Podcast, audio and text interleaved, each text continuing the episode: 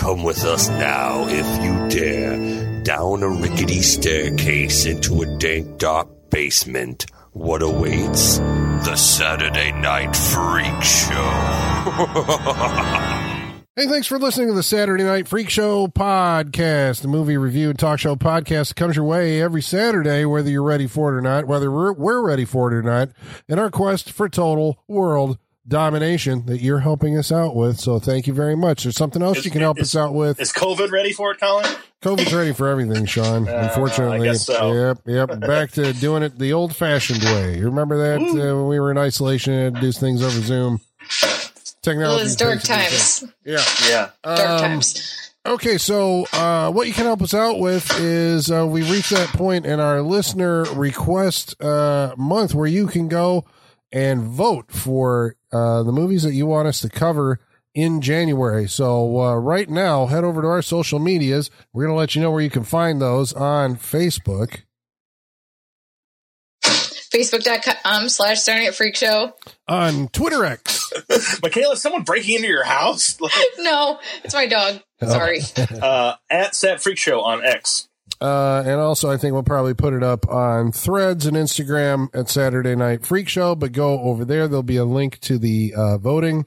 Uh, you have one week uh, uh, to do it. And then we're going to watch the four movies that get the most votes uh, every week in January. So uh, thank you for helping us out with that. So far, we got like 117 uh, suggestions.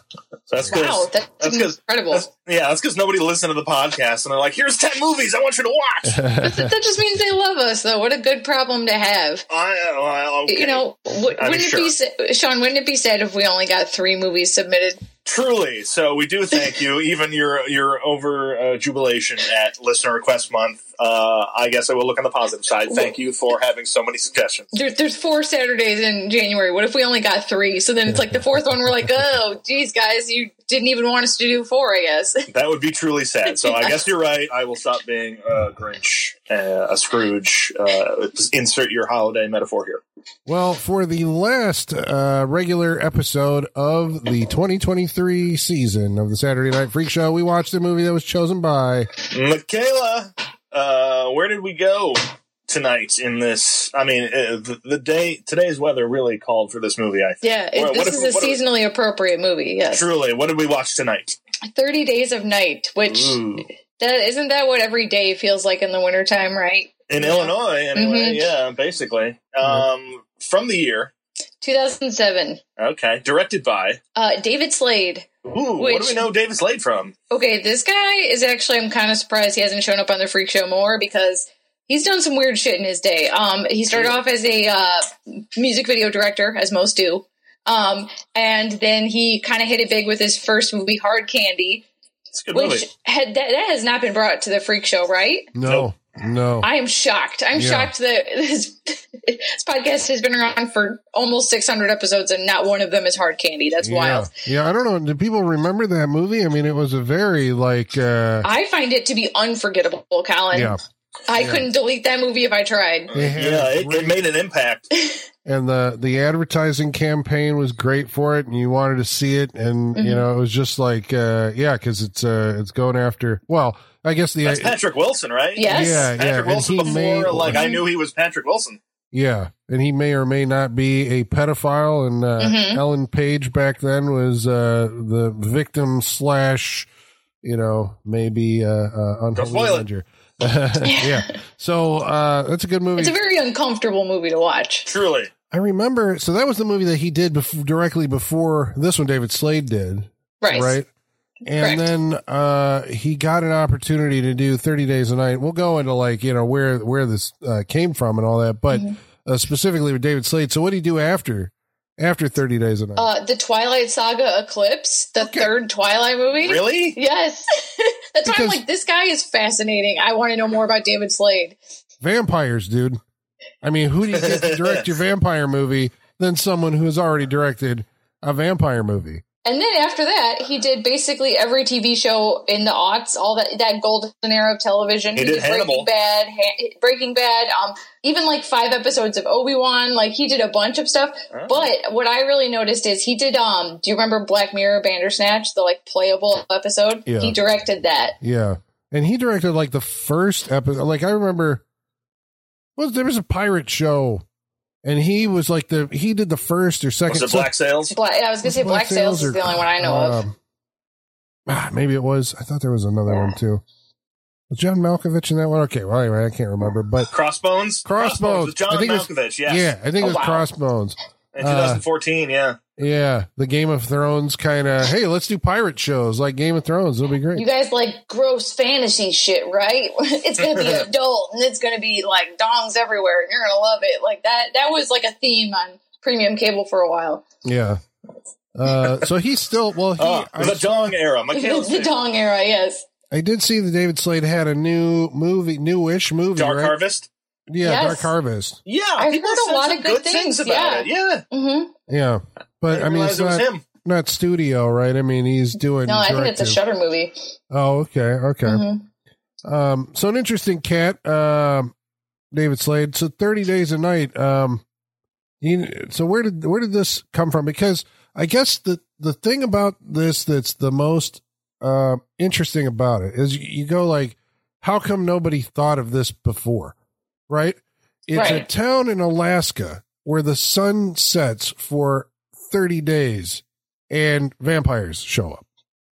It's a high concept, right? High concept, but also like every vampire should have been thinking about this. Yeah, yeah, yeah. And we should have all Yeah, been thinking about this. they're the stupid ones for not thinking of it. right. If they don't go there, we can't make movies and comics about it Yeah.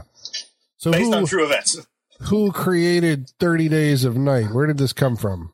Uh, this was a graphic novel by Stephen Niles. So and like ben and Ben Templesmith, we can't forget Yes. because he did the artwork for it, Yep. which is fantastic. And I think that like this movie does a nice job visually of like it having a comic book look without being too much of a comic book look, if that makes sense. It's got what looks like uh, uh, like panels. It does look Yes. like comic book panels at some point. Mhm. Uh, it is an early two or uh, mid two thousands movie, so it is to me the digital really came out in this movie, which is kind of a turn off for me. But there is a lot of framing that does look comic bookish. Mhm. Oh, you're saying the digital. What uh what specifically were you I mean, issue with? The snow, the I'm- digital I, I, was gonna say I might go on a rant because it's the digital snow. which is every a- scene. You can't get away scene, from it. There's a lot of there's a lot of green screen on this. Mhm. Um, it just it feels it feels like a set in a big warehouse with a big light in the corner, and then go. Like it, it really doesn't feel like a town in Alaska. I've never been to a town in Alaska, so I don't know, but. Ah, I get the very fake feeling from this movie. How did you know this movie was filmed in New Zealand, Sean? right? Yeah, exactly. like, what's the opposite of Alaska? You know, like we're gonna film there. uh, Iceland with all the green. I don't know. Yeah. Well, was it shot in a? I mean, I don't know if it was shot in a, in a but I mean, like the whole town was built because there's one scene that does like this kind of like drone. The scene, I would say. Yeah, Mhm. It's a drone shot, like as the camera travels down the streets of Barrow, Alaska, and you're just seeing, you know, people running back and forth, shotguns going off, people being jumped on by vampires and all that. So yeah, I don't know if it was uh if that was it all indoors or what, but I get what you're saying with the the digital enhancement because there were scenes where you know you've got like the digital smoke up front. You can see the layering of the yeah, and and I remember on Hard Candy, uh, I think that was maybe the first movie where in the opening credits I saw a credit for colorist, right, which Oh. is usually at the end of the the movie, but Hard Candy he put his colorist like up front, um, and there's a lot of I guess the color tone in this movie has been adjusted to kind of give the look or the mood of the Ben Templesmith uh, artwork. Um, Right. It's very like desaturated. Everything's kind of like black and blue and gray.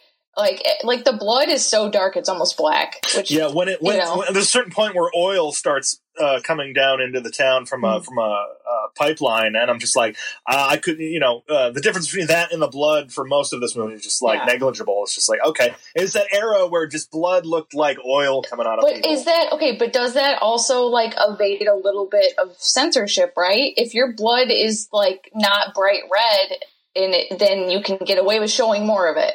Right, and uh, let's point to Rob Zombie's Halloween for that because he Yeah. also had very dark, oily like blood in that Mhm. movie. Mhm. Same year, 2007. So Mhm. I think around this time, It was the style. maybe. Yeah, I think it was. Yeah, Yeah, how to evade that censorship. There's also some kind of digital manipulation going on with the faces of the vampires.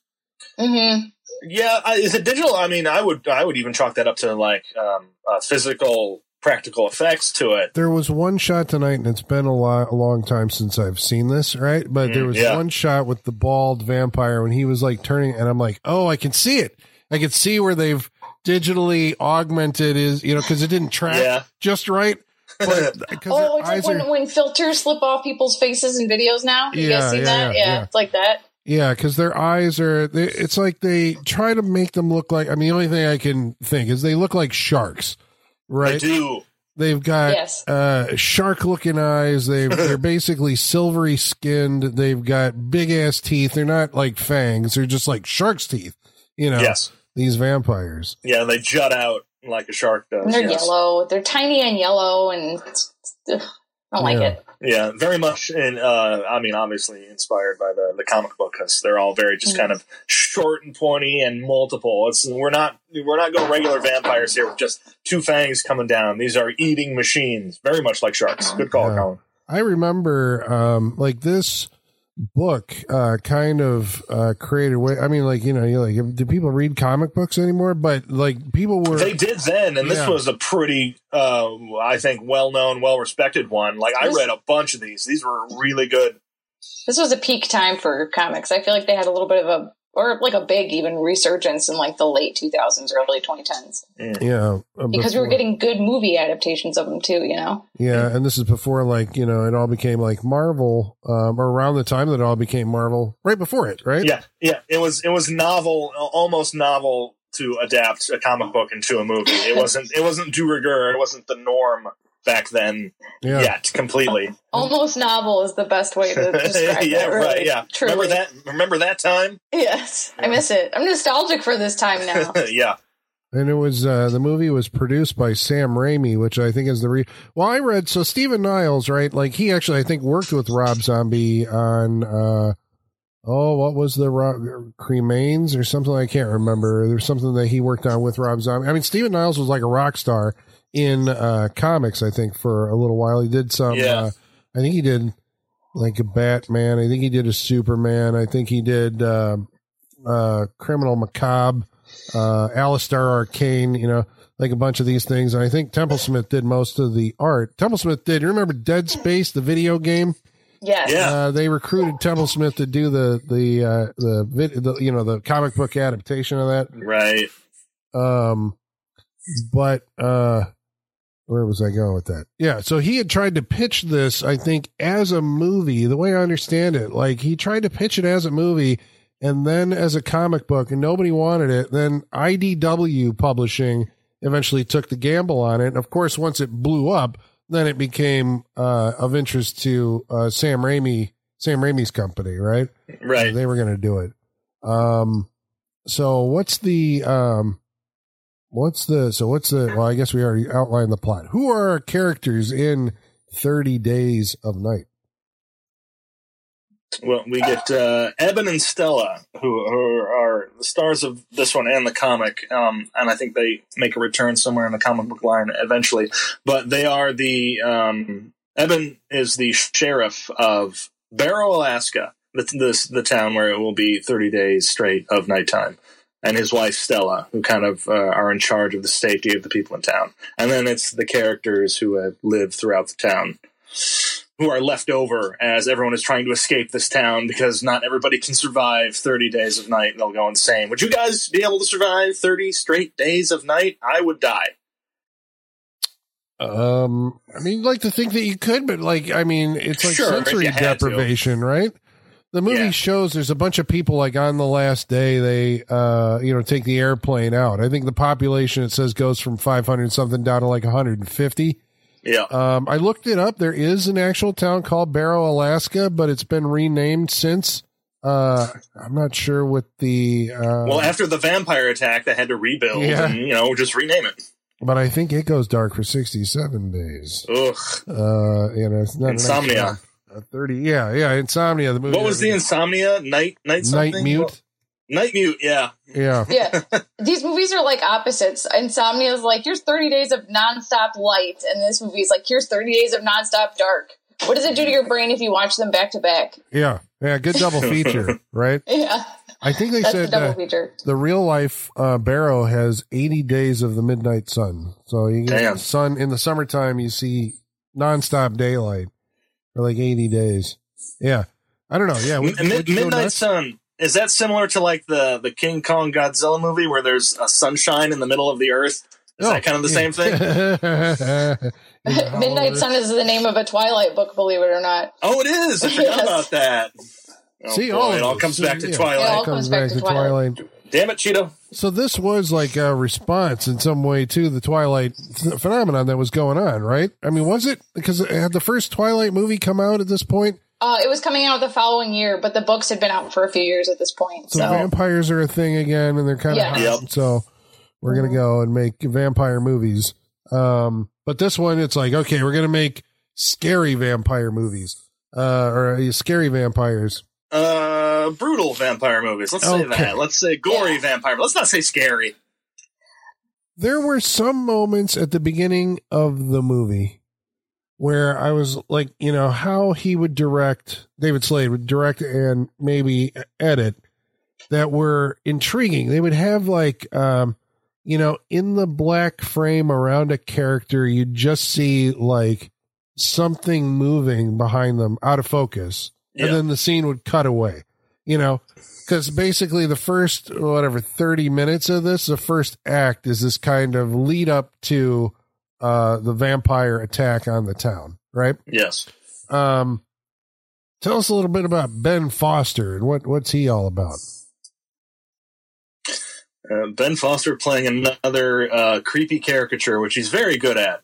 this is all he does, right? I feel like every time I see him, it's this. For a long stretch, he really was that oddball character who would be in who who would be in a movie. Uh, he, I mean, he was featured more later on. Let's not never forget Hell, Hell or High Water. Yeah. Oh Uh, yeah, Yeah. that came out later. But he always was a he's a good character actor, and he's always always good at playing grimy and gross and kind of just a low down character. But we start out with him um, as he's uh, watching a very large ship off in the distance that seems to have beached itself in the icy waters of Alaska, and then he starts trekking through the snow towards a town, which ends up being Barrow.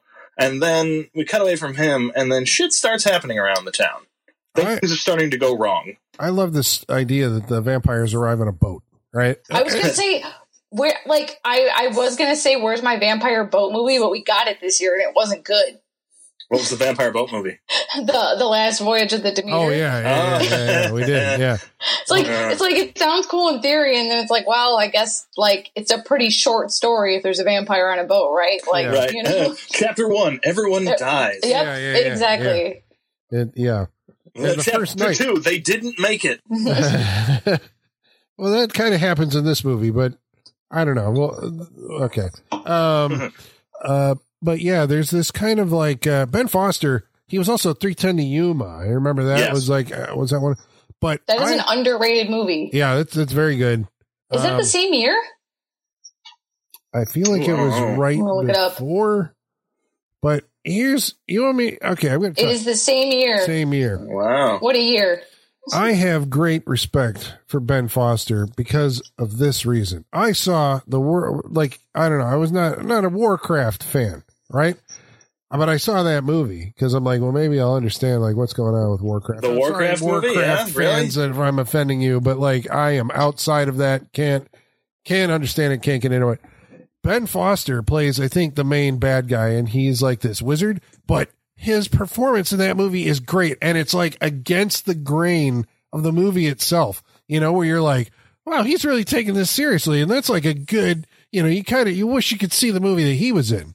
Right. Right. Yeah. Oh no. And yeah, he's gonna he's he will play it seriously. He he is not the jokey kind. He's like, this is it.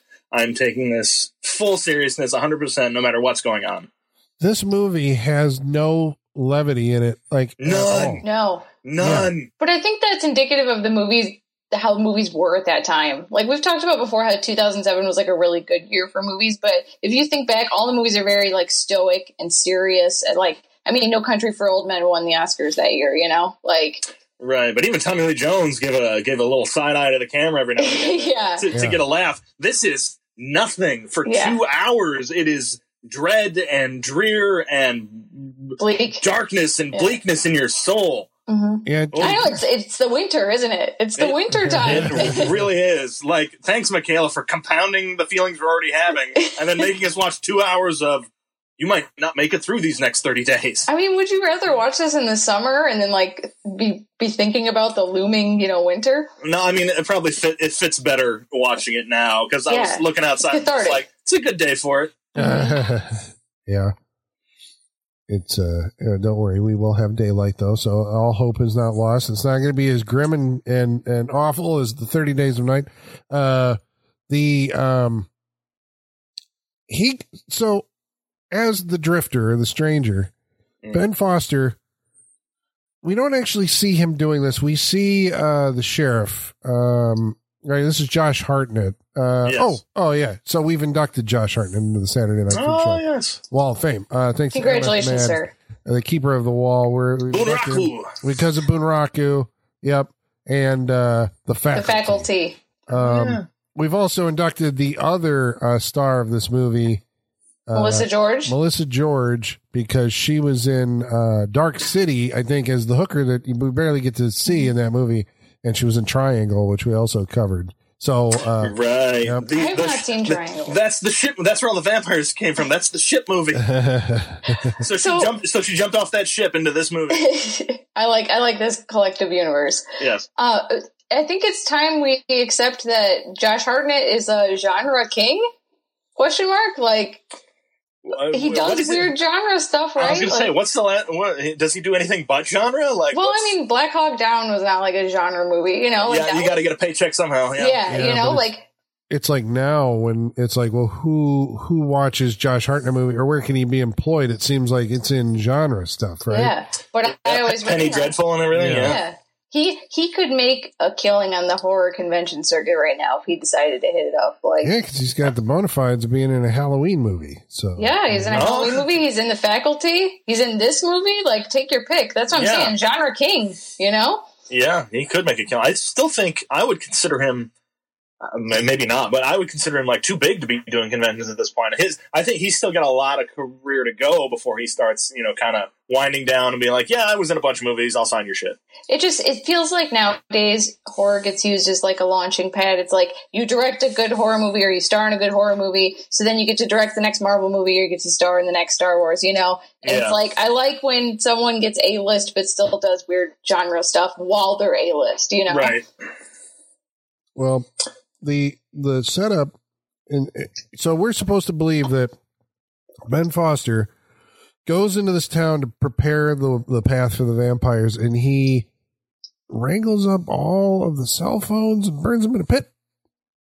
Yep. Well, no, yeah, the satellite phones, the ones that would reach outside of the town, because there's a few cell phones in there where people can still call each other within the network, but I'm they're obviously guessing they're not getting anything outside of that town. Well, So, yes. the amount of stuff that he has to do, like as this guy who just kind of wanders into town. At some point, the sheriff is like, "Well, you didn't fly in. You're not a local. Where'd you come from?" Because we saw he walked, you know, for days or miles or whatever to try and actually get to this town.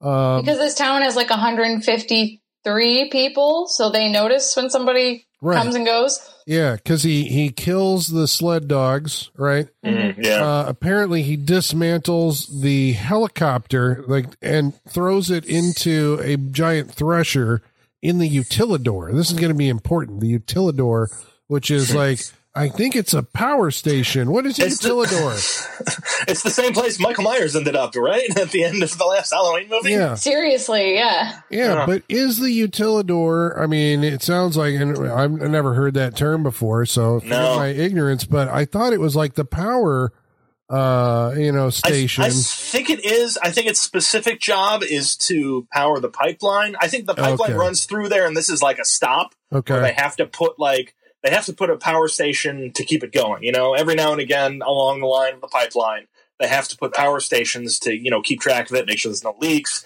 make sure everything keeps going, and then they've built up a town around that. okay. So the vampires aren't really interested in like turning off the power there. No, They somehow they cut the power to the rest of the town.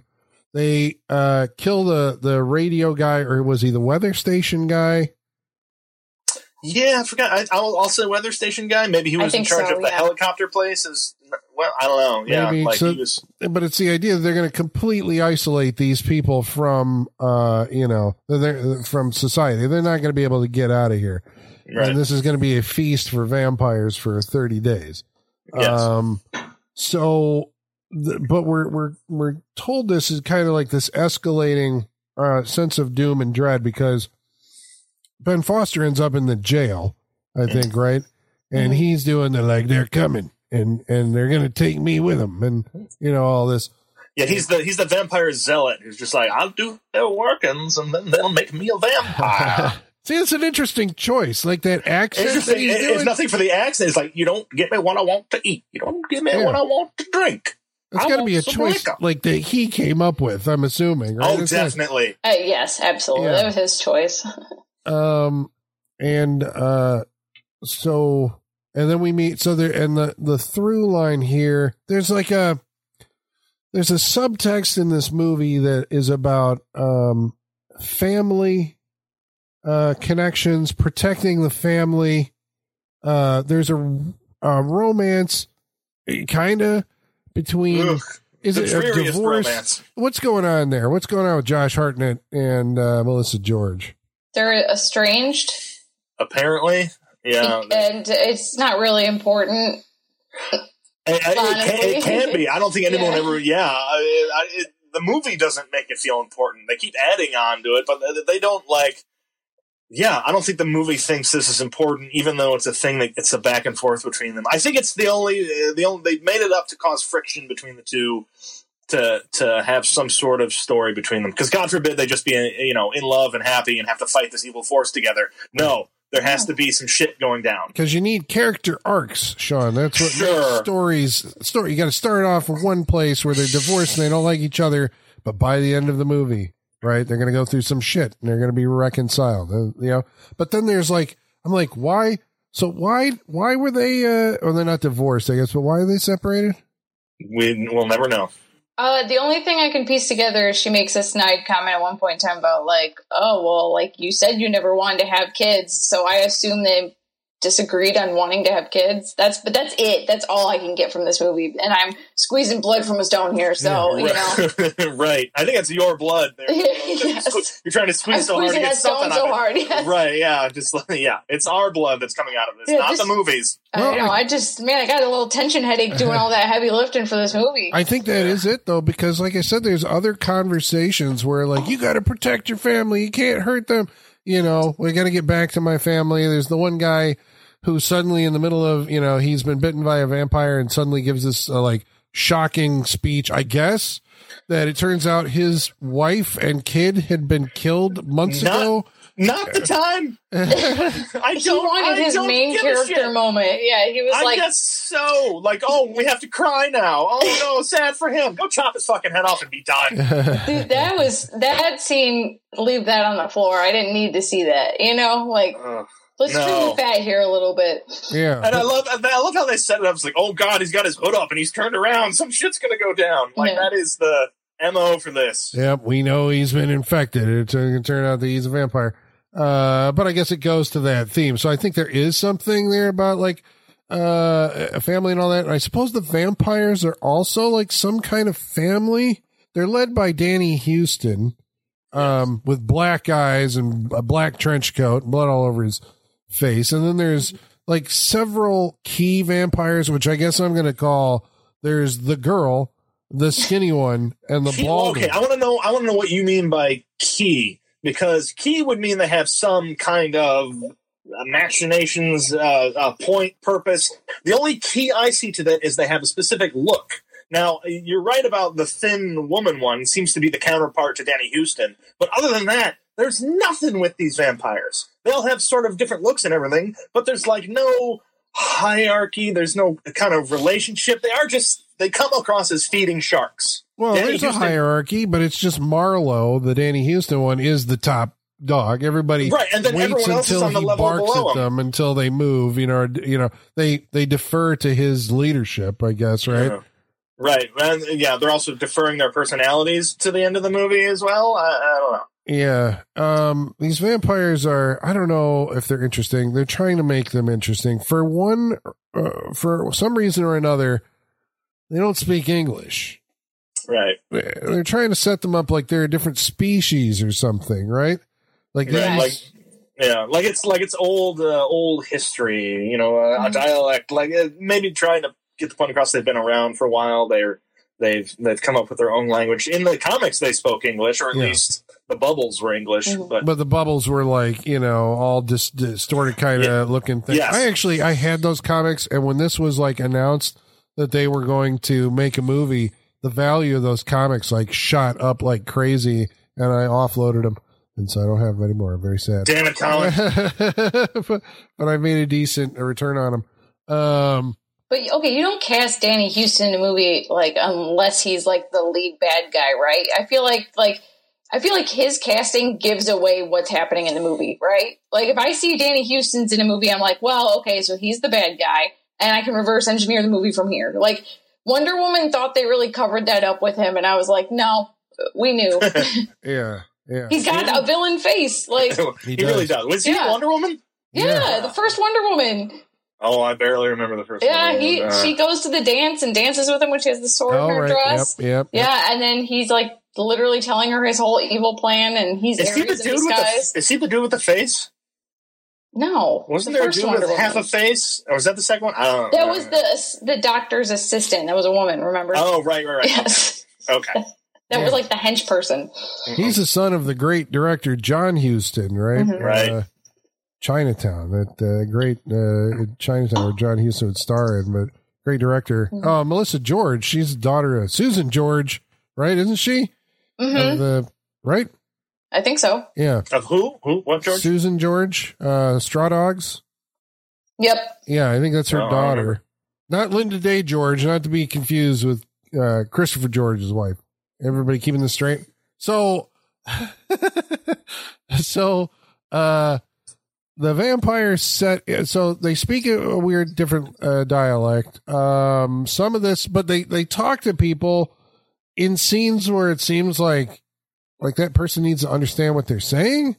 Right. know? To be a little more menacing. And there's Yeah. some good scenes with that when he's like, when he does the whole God. Oh. God. Okay, that scene was this movie was marketed everywhere, but especially Yes. on MTV. Every commercial break, there was like those really short, you know, teaser trailers, and they loved that clip. That God, no God, that got played constantly. A lot. Yes. And it was in English, so I guess that was the one thing that we could actually, because he's telling some guy like, "There's nothing but pain and you know suffering and you know life." Very sucks." Hellraiser of him. Yeah, Yeah. Yeah. and uh, they believe crazy things when we tell them. Pardon me. but Colin's changing right now. yeah. No. Yeah. see the fangs. uh, um, so Ben Foster prepares the way. We we meet a bunch of colorful characters to the town of In a, in a Barrow. colorless town, yes. Uh, I don't got- know that I had like a good fix. I mean, I guess you know, there's uh, Mark Boone uh, Jr. Yes. Yeah. Uh, as the grizzled. Uh, what is that thing that he the the he He's like, digs he's Mr. trenches. Plow. Yeah, he digs trenches. I think for the the pipeline. Right. Um, I was thinking while watching this, I was like, I hope Jeremy Renner doesn't watch this movie. It might be a little triggering for him. There's a lot of oh, like no. snow sculpting machinery accidents, you know? yeah, Has that thing- anyone has anyone online made a meme of one of the of one of the vampires getting chopped up and put like Jeremy Renner's face on it? Too soon? Oh, sorry, audience. Um, Uh, who else? Who else? We, we uh, uh, Josh Hartnett has a, a brother. Uh, great. I'm so 15-year-old glad he's got a brother. Um, again, this is stakes, Sean. We're raising the stakes. He's got to protect his family, right? That's what the movie's Mhm. about. It's the one family of vampires versus the town and its little families because there's one guy, um, he has a dad with Alzheimer's, uh, which was an interesting because like Josh Hartnett has, uh, asthma, right? They give him asthma and he uses He has asthma for one Which kind of comes to scene. nothing. Yeah, one scene of asthma. That's it. Uh, the the MacGuffin in um, Scream with the inhaler had more uh, had more star power than in his asthma in this movie. Yeah, it just like like many things in this movie seemed kind of like a pointless detail. Yes. I mean, they're supposed to, they're trying to add character stuff, you know, to kind of flesh them out. I guess it's just, it's like, it's a shorthand to do it, right? Because, um, you're going to be spending 30 days supposedly on the run with these people. There is, uh, which I had forgotten because like one of my complaints with the movie when I saw it, I don't know what you guys think. Uh, it was hard to feel this, the passage of time if it's dark all the time. I- I- Yes. exactly, exactly. Yeah, because it skips from like, like 18 days, 27 days, and I'm just like, okay, their facial, their their fake facial hair has gotten longer, and that's it. Yeah, I was measuring the time passage of time by Josh Hartnett's uh, beard. Yes. Um, so then you go, do they shoot it backwards, or was it fake facial hair, or you know? no fake. No, in that la- fake facial hair in that last scene, It looked pretty rough, very, yeah. very apparent because they always try and make it like long and scraggly on purpose. yeah, Just in, like it just looks bad. I get, but that's a part of the interest to me. Like going into it is like, okay, so I want to be able to feel that I've been, you know, under siege for thirty days. It's weird. Maybe Do you? Is it? Yeah, but I mean, like, it's well, we'll talk about where they go. But I had like questions about like, well, if you're going to lock yourself in an attic for you know weeks, uh, how do you how do you shit in front of people? Are you peeing in buckets? What are you eating? Where's the food coming from? Like the movie really doesn't deal with. No, this movie's not interested in that. Yeah, it, it, it, it, you know, they could have at least given us an expo dump line or two to explain some of those things if they're not No, going to show us yeah, anything. no pun intended, Michaela. Uh, expo dump, yeah. yeah. yeah. Here's your exposition. Ugh, it's, just fall, it's just falling down the ladder from the from the attic. yeah. Well, I don't think But, this like- is covered in the comic either, but basically No. they're setting it up to be a survival horror experience, right? Where it's less about the These plot. people don't hate each other enough. Th- Their tension should be higher. It should be like the thing. They should all be turning on each other. The, these people are too untraumatized. and yeah, at a certain point, they should be looking at each other like drumsticks. Like, I'm going to eat you if they don't. Or at the very least, just getting annoyed with each other. Yeah. There's one brief scene I think where they start, but like nobody's jockeying for, uh, you know, who's going to be the top dog or anything. Maybe they're not doing that. It's Alaska. Everybody's more friendly. They're just like the sheriff. He's the guy that we rally behind. If something happens to him, who becomes the de facto? Like, who are we going to listen to? Um, so the when the vampires move in, uh, this is I thought this was a weird choice, um, because Stella missed her plane, right, and so she's going to be Mhm. stuck there with her estranged husband, and they got they're going to have to learn to talk to each other over thirty days, and they go for a drive, right. At which point she sees something in the, her binoculars. Oh, get in the car! I'm like, what they see? You know, is it just people running at you? I mean, like what? And when they One dude, return yes. to town, it's like all hell has got broken loose, and the vampires have attacked, and we didn't see it. Right? I mean, I guess Right. there's a bigger scene afterwards where you know you do see vampires, you know, running all over. They're jumping across roofs. They're on wires, you know, wire work the actors, uh, and just attacking people in the streets. Um, if if there's like a buffet, right, and you eat the whole buffet on the first day, uh, what's the point of sticking around for thirty days? That's what I thought too. Like they leave what, like six people after they have this first, you know, feast. Like there's like, Yeah. you know, but I will say the feast scene or whatever is really cool, and the overhead like drone shot we get of the blood and the snow and just the frenzy. It is like sharks. It's like it's like nature footage when you see sharks like feeding on a school of fish from above. You know.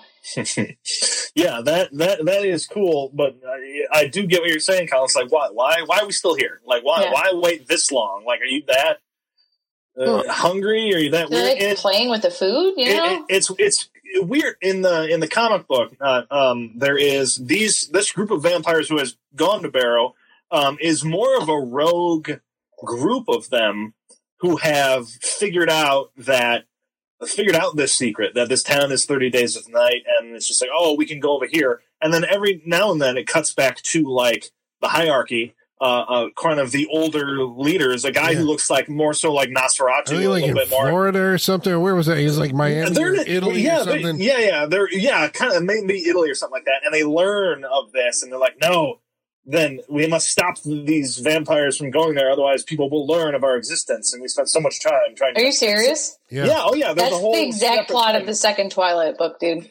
Jesus. They go to Italy to like talk to the head vampire family, and then the head vampire family sends out like hit people to like silence the ones that will expose them. well, the, it's the kind of like that. the head vampire in the comic, I think he comes to Alaska. I think it's actually him that is in the final uh, showdown because I can't remember. He, he kills Marlowe or something and I think he kills. Right? Yeah, yeah. I think you're right.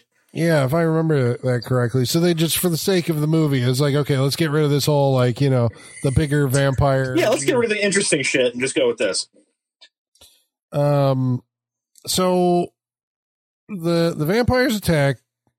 Uh, the sheriff has to protect everybody and try and you know. So they go to a diner, uh, and then, Then it becomes the mist. yeah, it- but Yeah. but that would have been the conflict. I think that Michaela was talking about. Like the mist did better the conflict between people in a survival situation Yes. Yes. where this one you know i was sitting there going like okay so what is the forward momentum of the movie because at some points you sit there going like all right we're just like we're waiting in a in an attic or then they go to a, a, a convenience store and it's like what are we trying to accomplish here i mean i know they're trying to survive right and the vampires are hunting them but it kind of just feels like I don't see what the end, you know, I guess they'll just make it to when the sun comes up, right? And then they'll, they'll survive. But there is actually something there.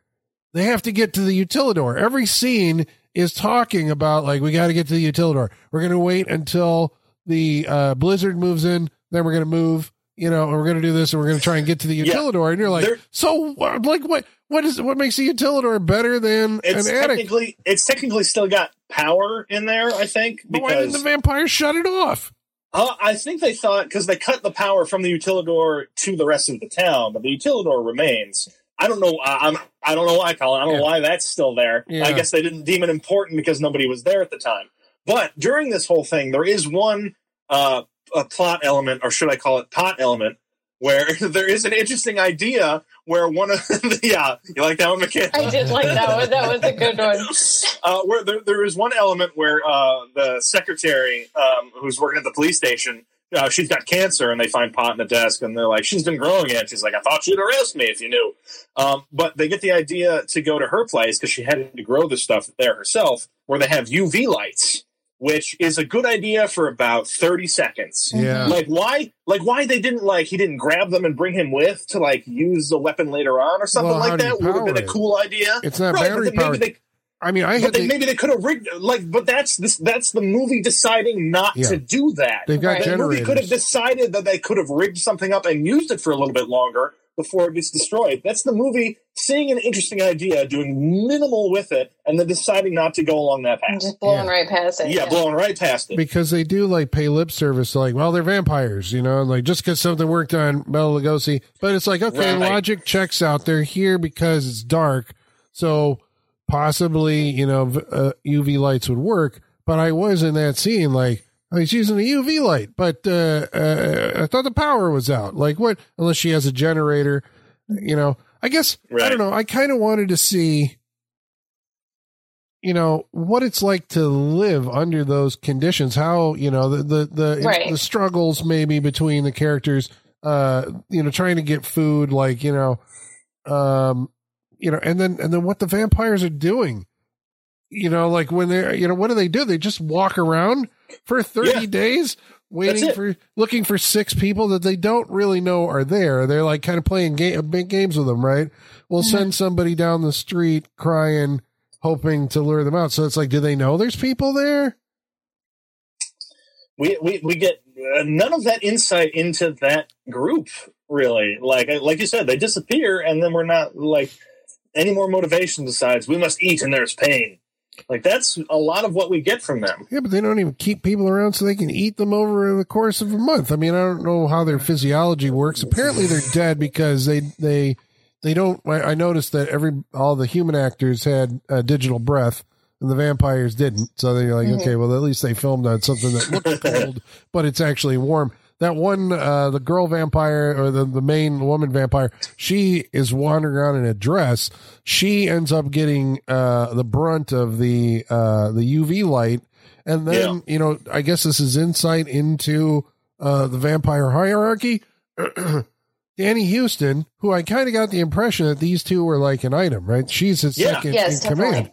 Uh, he just is I- like, what's broken, what can be broken must be broken.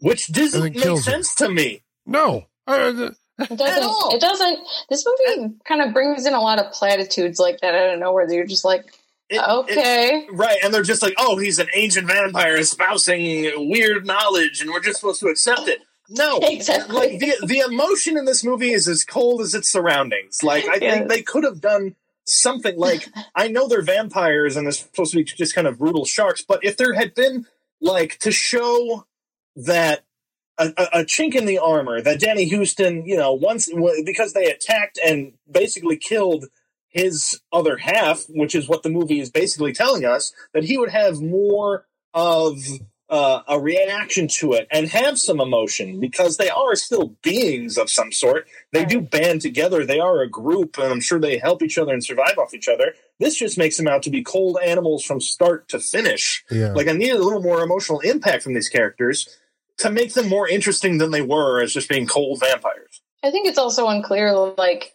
what works and what doesn't. What, what, what works and what doesn't work on them is unclear because like they they have that Bela Lugosi line, but then they like okay, so sunlight works, but what about like crucifixes and garlic? We don't get into any of that No. or holy or holy water. This is like that's why they're they're kind of barely vampires in that sense. You know what I'm saying? Like in the sense that we don't really have a ton of established rules. Right. They're more, they are just creatures. Yeah. Yeah, they could like- they could be Yeah, zombies. They could be anything else. They really you could know? be anything else because they're mm-hmm. not. It's not like they're just. They are feeding on these people, like biting them, and in in almost feels like they're eating them rather than just sucking the blood out of them. Well, Right. They're they're also terribly inefficient vampires because they go after people and they rip their throats out and there's blood splattering all over everywhere we go. What you need is leaking onto Yeah, the ground. yeah, Be a little more conservative with your biting. giant blood splatters everywhere. Like, don't you guys have to drink that? Like, Yeah. what? You're like just all this waste. You know? Yeah, that'd be like if we had a kegger and I just like kicked it over on the ground and spilled like half of it out. You guys would be like, "Why the fuck are you doing that?" Like, Yeah. And then Michaela's like, drink it off the ground. yeah, we never get to see a vampire doing that, unfortunately. It was like, I'm just so hungry. You know? Like, well, yeah, where's my bloody snow cone? Like, have a joke in this fucking thing. that would have been awesome, honestly. Yeah, they're like, it's, yeah, some click language is like, just, or the red snow's fine, don't eat the yellow snow. Like Yes. something. Oy. And, I, uh, I mean, like it does every time you do see a horror movie in the snow, though. You're always like, "Why aren't there more horror movies in the snow?" You know, that's always my thought. Give me any horror movie. I don't care what it is, but it just looks good. in the blood winter. looks good in snow. Yeah. yeah, because of the contrast there of the red on the white, pure. There goes, snow. well, yep, there goes Scream 7, which would have been like a New York winter. Yeah. And now Ski, that's. ski vacation scream. Oh, I mean, I mean, there we go. They're going. They're going upstate for the for the It's winter Iced. holiday. Remember, we saw the movie Iced. Yeah. There we go. We already we did we see did it. iced. Did we Um, see, uh, what was iced? That was the, The, one that. the ski slasher movie. Oh, Remember? oh, right, yeah, right, yeah, with the car trip and the, the oh, yeah, yeah, And the, the the the steamroller death. right, Yep. yeah, iced. Iced. Go watch that movie. or don't listen to our episode. Listen to our episode. Um, there are a couple of uh, you know, so you're saying for like the emotional hooks of the movie. There's a couple of people who, uh, one guy tries to save his wife and ends up spending a week or two like under a crawl space, and Josh Hartnett finds him, and he's now turned you know kind of into a vampire, but he's like it's like a drunken kind of like he doesn't realize he's been a vampire, but it's that Right. whole like, Yeah. oh you you smell good, you know.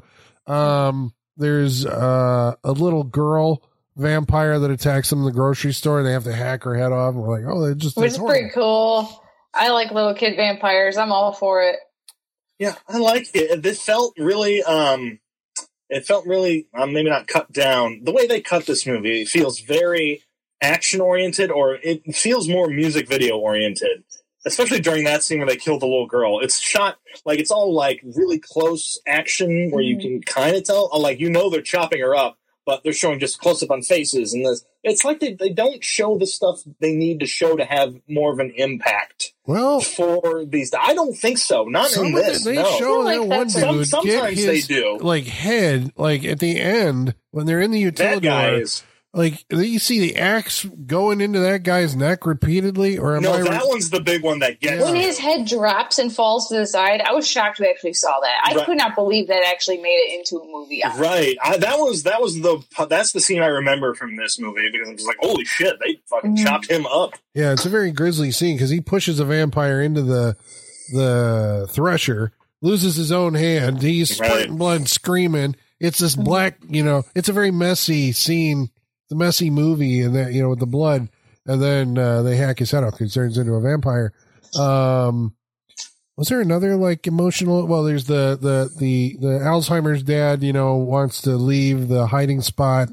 Uh, but nothing. It, I don't know. He wanders out into the cold, disappears. Sun goes after him, and then you know, Dude, that's that's every apocalypse movie. There's one old person that won't fucking listen, and they have to wander off, and they And then- get themselves killed. Right, or they lead the five people to their death who are trying to save them. Yes, exactly. Like the tale as old as time. Let the old person go, because guess what? They're just going to cause you more problems. Right, and they're old. Their Yeah. time's done. Mm-hmm. heartless, heartless. You're saying if it was your parents, you I'm let- just saying the thing about the grandma in Dante's Peak. She caused unnecessary Yeah, problems. well, Like, come on, lady. Right, but at least she like saves them and pushes them across the across the lake before she melts. Right. yeah, and they have to. See, she did something. There's Yeah, like a little something. girl that ends up like she's all covered in blood. Everybody wanders around through this movie shell shocked. That seems to be like the main reaction or direction giving. Do you think that was like a glamoring type thing? Because remember, I think they were hinting at like the ability to like glamour because when Josh Hartnett's talking to Ben Foster in the jail, there's like this music cue, and uh, Josh Hartnett's making like eye contact with him and kind of looks kind of like lost, and then um, Melissa George is like, "Hey, hey, hey," and like he snaps out of it and looks at her. Oh, it was the way I read that. I could be wrong. It was that he's like, you know, kill me because the vampires left me. Ben Foster does, and so Yeah. uh, Josh Hartnett is seriously considering murdering this guy, and then she breaks him out of. Right, You know, and this Right. well, and this is because they came back uh, and found uh, Josh Hartnett's little brother and the secretary are gone, and there's just blood everywhere. So Josh Hartnett's like, "Where's my brother? What'd you do to my brother?" And he is seriously considering. It's like, "I'll end you right now." the vampires do kill him, uh, which I thought was kind of like there's another missed opportunity to see, you know, because obviously they must have uh, promised Ben Foster eternal life, right?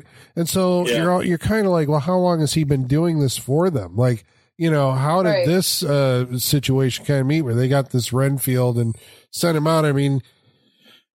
You know, it's unexplored because basically, you know, uh, They have no interest yeah, they have no doing, interest any, in and turning doing anything besides attacking vampires. There's no interest there. Yeah.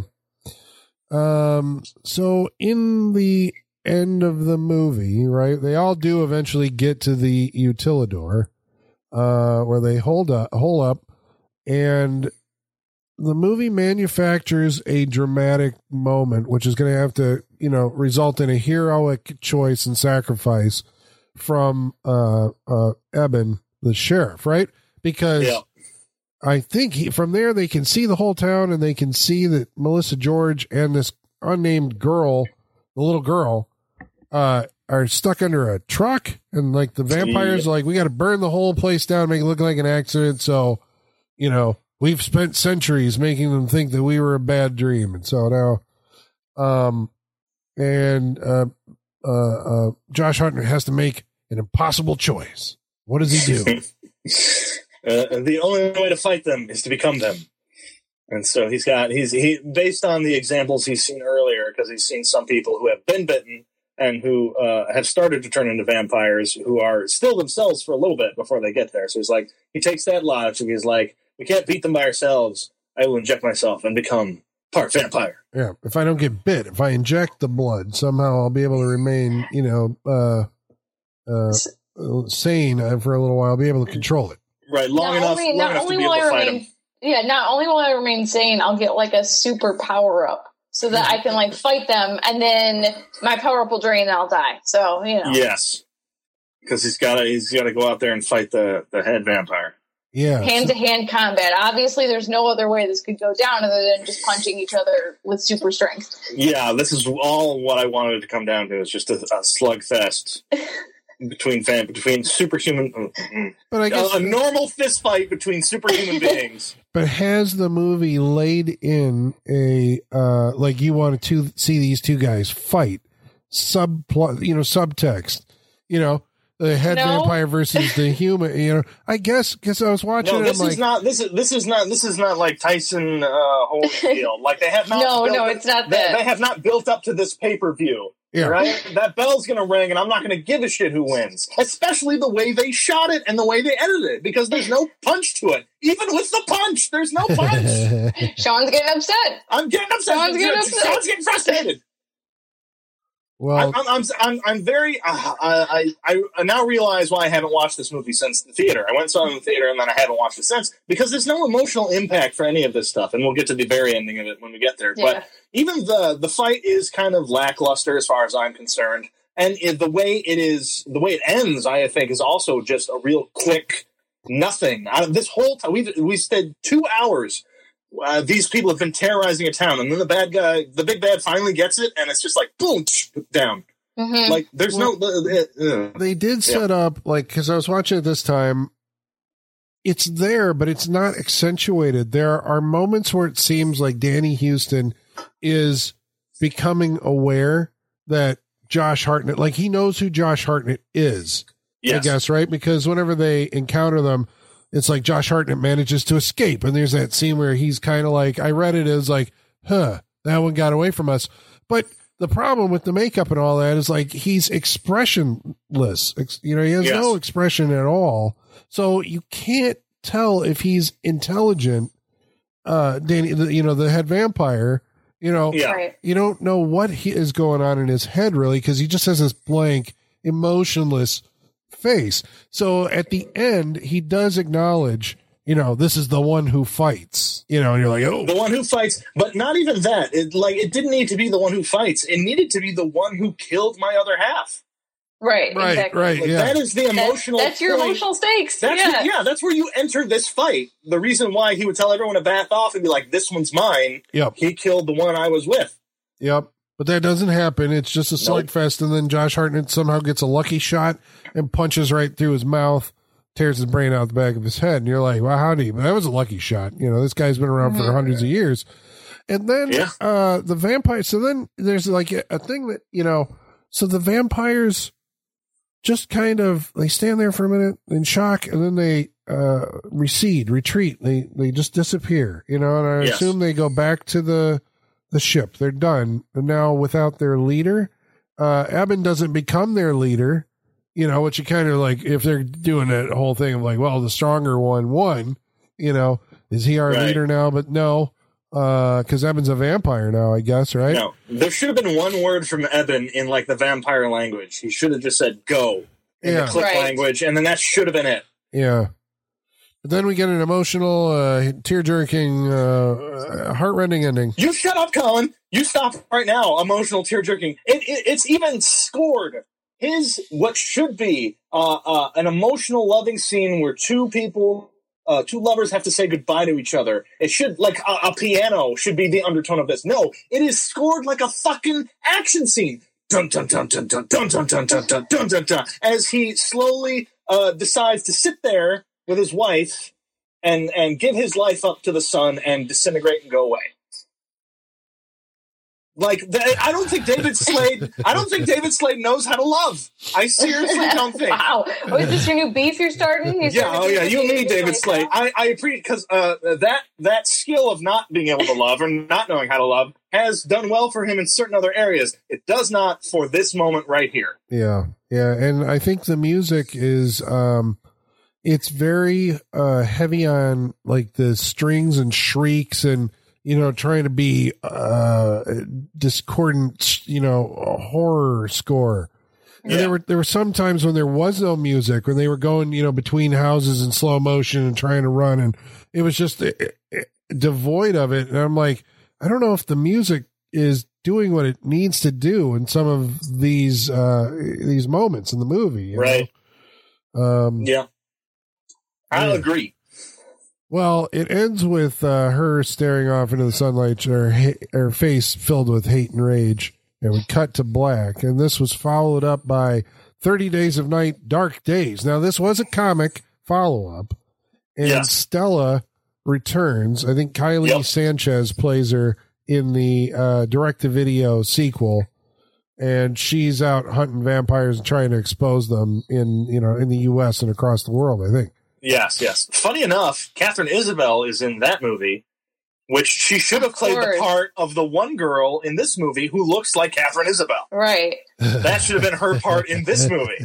But whatever. What do I know? Katharine Isabelle always gets to things just like two years too late. You know, like Yeah. she's always like, "No, you should have been in the first one, not the sequel." You know? Right, yeah, just a little late. Yeah, Yeah.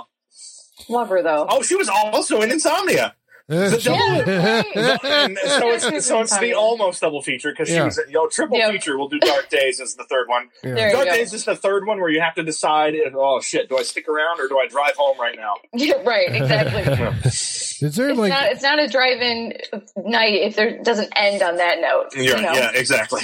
And I think there were more Thirty Days a Night comics. Obviously, I think they tried to. Oh make yeah, this there's a uh, bit- there's there's uh, uh, Bloodsucker Tales. There's Three Tales. There, I mean, like you said, Dark Days. There's one where they go back to like Nazi Germany and there's Nazi vampires and stuff like that. There's a bunch of them, and they're really good.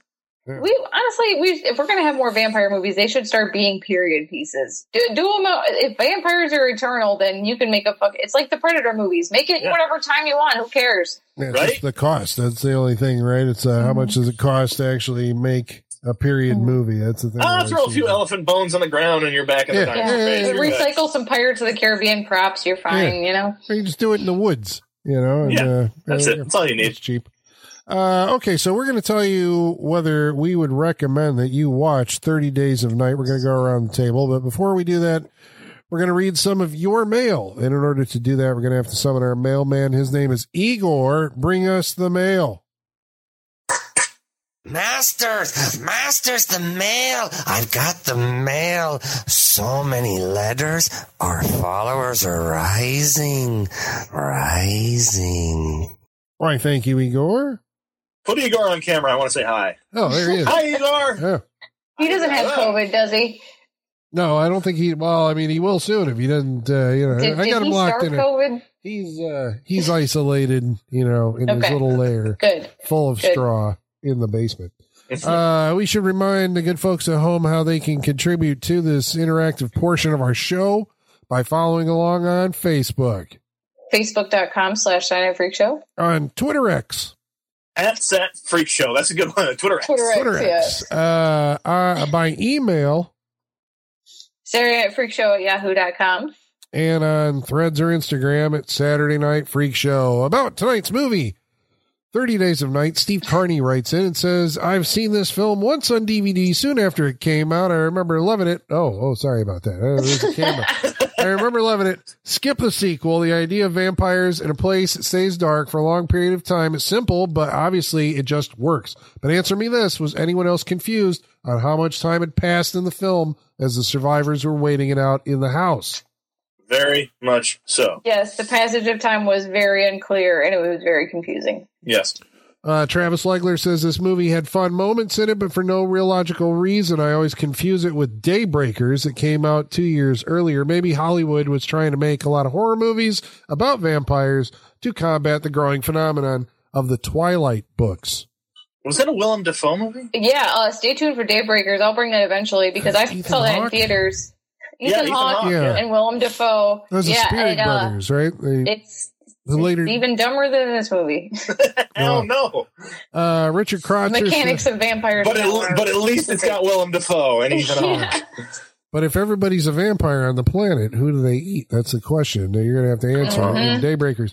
Uh, Richard Krotzer says, I'm so glad you guys are doing this one. I love this movie, but what I'd love to see even more is the interaction origin story between the stranger and Marlowe. How did that go down?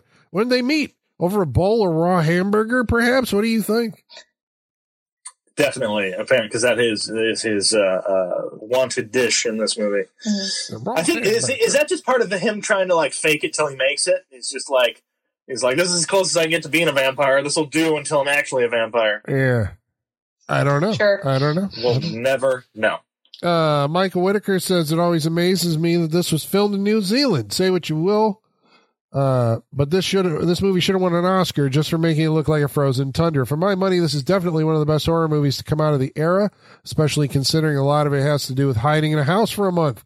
It's a shame it only warranted a less than stellar sequel and pretty much vanished after that. We also don't get adaptations of indie comics like this anymore, which sucks. Would it, would it be considered a less than Stella sequel? No, Stella- unless you're Nice. Stella, yeah, Nice. can get Melissa George Well to come done. back. Uh, All right, Sean, you earned your bonus for the year with that one. So thank you. Oh, just right, right under Yeah. the wire, Yeah, man. yeah. I was. I didn't think you were going to get it, but yeah. thank you, thank you, thank you. Uh, Navato Judoka says, I enjoyed this the first time I saw it. It's a great idea for a vampire film. Although this, uh, far after the time of H2O and the faculty, the weirdest part of the movie is Josh Hartnett not having Josh Hartnett hair. Yeah. Very true. He has a Speaking on, Bowl cut? Is that what we're saying? Yeah. Yeah. the, me- the of messy, yeah, the messy bowl cut. Speaking of Josh Hartnett not looking like Josh Hartnett, I forgot he was in Op- Oppenheimer because he doesn't look like Josh Hartnett to me anymore. Does anybody else see Dude, that? Dude, it's a shorter list of who's not in Oppenheimer. you know, like he just looked weird. Like I don't know, but he is. I mean, he's older, so what are you gonna do? We all change. Uh, last week, we watched a movie called Saint Nick or Saint or Sint. Take Oh, yeah, how'd that go? Uh, it was there was a lot of dildos in that movie, Sean. A lot of what? Dildos. it's a Dick Not I Moss thought you movie. said, Sean. but oh my god, really? No. They're alive? Yeah. At least six on screen at one point. What? Yeah. Okay. Man, I missed You it. I guess. look it Yeah, it was so it was Amsterdam is different. it is. It's different. Yeah. Uh, Robin Linneman Silverberg said, I had to turn off your episode a quarter of the way through because you piqued my in- curiosity as I hadn't seen this Dick Maas classic yet. I went and watched it myself and I had a ball. So it's a Dick Maas movie It's a with Dick a lot Moss of movie. with a lot of Moss yes, di- with Moss a lot Dick? of Moss Dick. Yeah, Mary Okay. Dickmas. Yeah, Wow. All right, there we go. Dick Moss. What was the other one he did? The lift or the, down the, shaft. Oh yeah, the yeah, right. Okay. the killer elevator. right. Another just phallic jokes all over the place. Yeah. Jesus. Get it together, Dick. Uh, the week before that, we watched Deadly Friend, Wes Craven's Deadly Friend. Bill Hader. Okay, you got to remind me. Were we talking about like some kind of? We were making up a movie. It was called Milk. In that, was it a joke that we made? Well, he says, yeah, we talked about like a milk cinematic universe, didn't we? "Oh, we maybe- did. Oh yeah. Yeah. we had, yeah we wrote a few pages of that movie that night. We did. Yeah, he's right. Yeah. Well, I think he's given us a uh, potential title, which is M I L K, Mutant Intelligent Lactose Killer. I love it. Love it. Love it. Love it. Love an And uh, Richard Krotzer also says we need a road trip buddy comedy horror film with this robot from Deadly Friend and the one from Rocky Four. Yes. Right? Yeah, let's get where's the cinematic the robot cinematic universe or just get robots over the years and put them all together. Yeah, I would love that. I'm down Does for this. Small Wonder get to join? Yes. That's I can't believe I fucking didn't mention Small Wonder on that episode. It was in my head. Damn it. All right. We, mentioned all here. failed by not We mentioning did. Small Wonder, honestly. Oh, uh, yeah, a girl, a little girl robot and shit. Right. Yeah, we all failed. Well, we want to thank you again, each one of you, for writing in. We really appreciate it. It's the reason we do the show is for you to Yes, it participate. is. in. Um, and now we're Yes, going to go what I said earlier today, I'm very appreciative of everyone who, who has written in, who has suggested movies. I'm very sorry. I'm so sorry. Well, let's go around the table and tell uh, the good folks at home what we thought of tonight's movie, 30 Days of Night, starting with. Sean, uh, I'm gonna go first because man, uh, I did not enjoy watching this movie again. Um, there's like an hour in the middle where we're just kind of waiting to see where these people are gonna go. Um, it is, and it's not interesting. There's a few interesting parts in this movie, um, but other than that, I don't think Josh Hartnett is carrying, nobody's carrying any emotional weight in this movie, which I think it needed. Um, but I think maybe it was a decision on the offset to not have a really emotional movie and just be cold. Um, but this movie is you have to uh, offset the actual coldness of this movie with something. Uh, and I don't think this movie does that, whether it was on purpose or not. It comes across in all aspects as very cold, unemotional.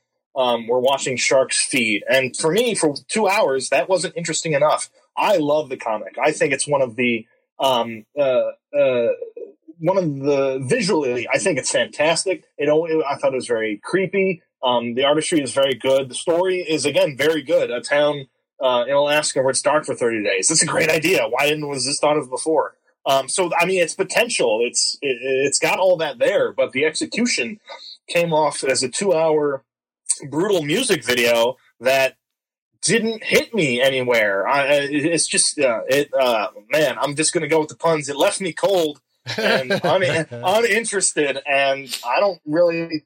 I didn't believe in any of the emotions of any of these characters. I don't think Josh Hartnett was doing a really good job in this at all.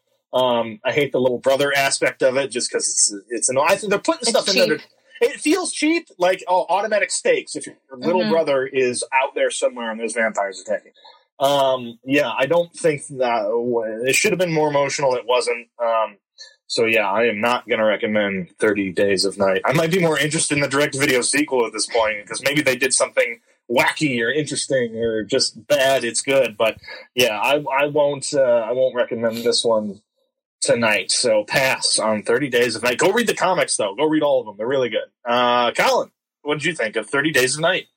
Um, when I first saw it, like I was really looking forward to this. I think because I had you know read the comics, yep. and so then I think the first time that you see a thing based on a property that you have experience with, you're kind of looking for the fidelity to the the property, which yep. it felt like okay, they've got the look. They they got it to look like the Ben Templesmith uh, drawings. It's like they got the plot is basically what Steve Niles wrote. You know, I think he took a pass, at least one crack at the screenplay. Yeah. Mm-hmm. There's three screenwriters, but he was one of them. Um, but watching it tonight, you know, uh, having some separation, you know, between what you want from the movie, it's like it's a very stylistically accomplished movie. Uh, the photography is like really cool. You know, the look of it is really cool. Uh, some of the scenes are kind of creepy, you know, uh, some of them are good. Uh, but they all kind of have that sense that they are individual scenes with no real, uh, structure to hold them together.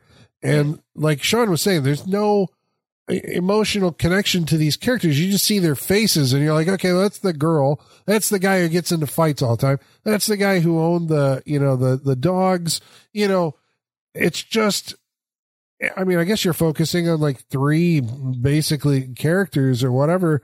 It just doesn't, I don't know. I didn't feel the passage of time. It didn't feel like there was a lot of curiosity about what was actually happening. It was just basically uh, you know, putting up these. Well, I guess is what the comic did, right?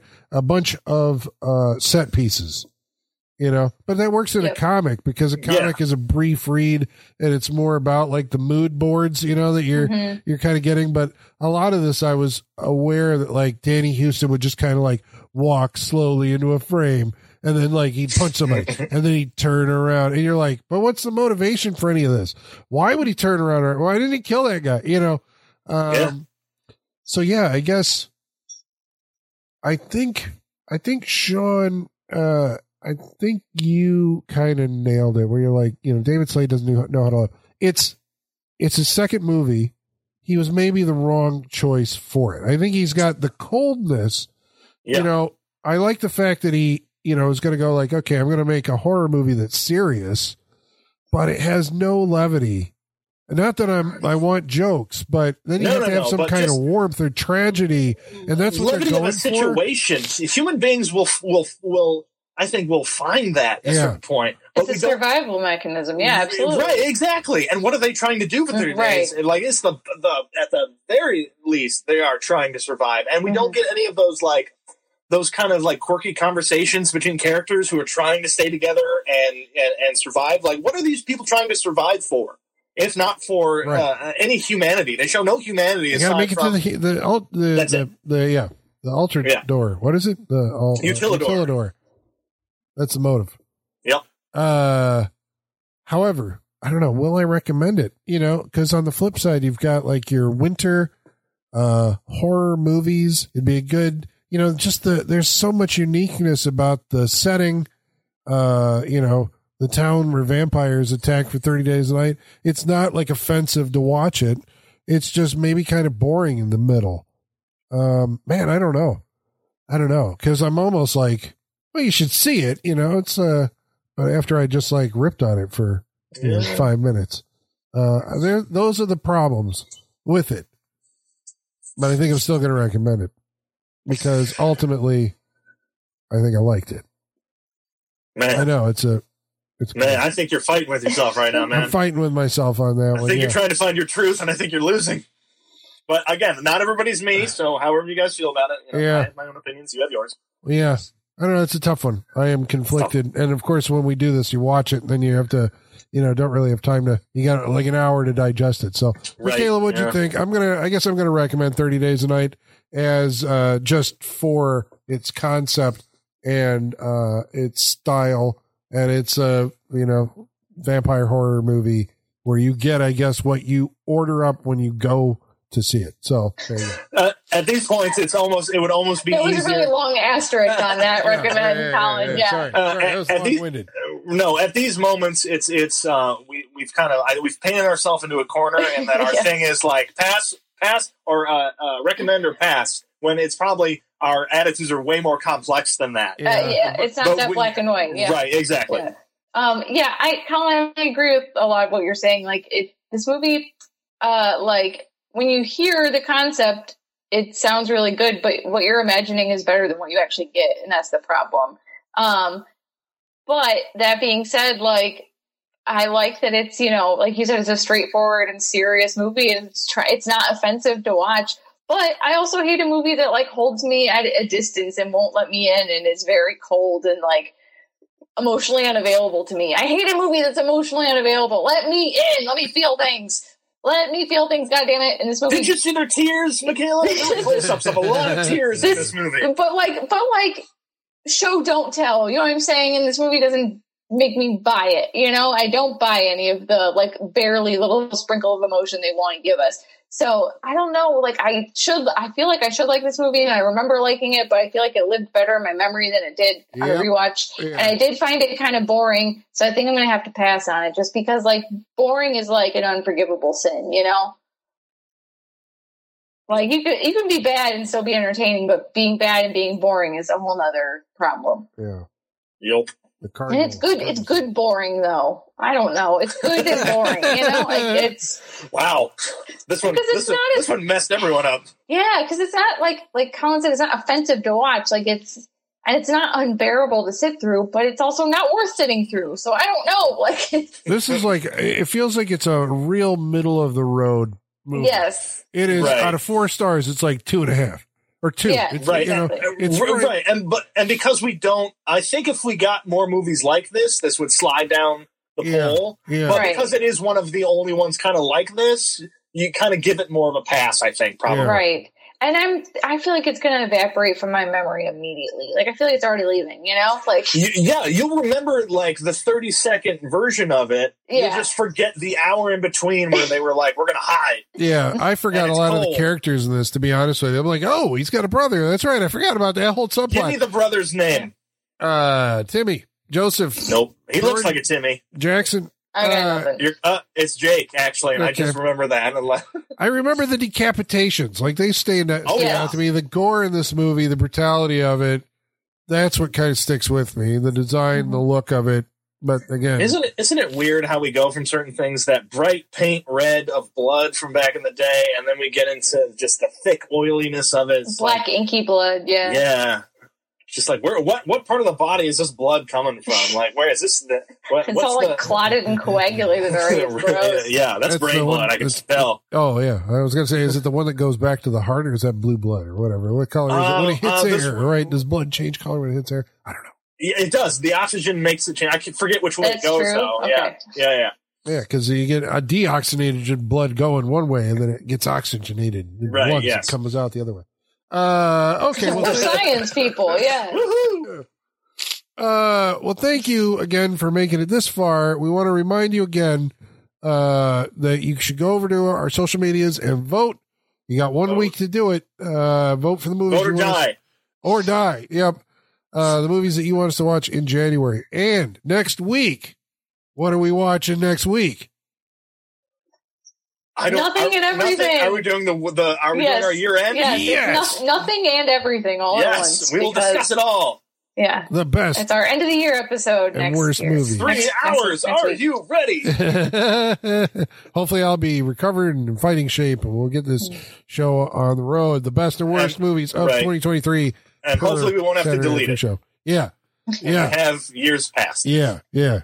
All right. Well, uh, thank you again for listening, ladies and germs. And now the basement is going dark.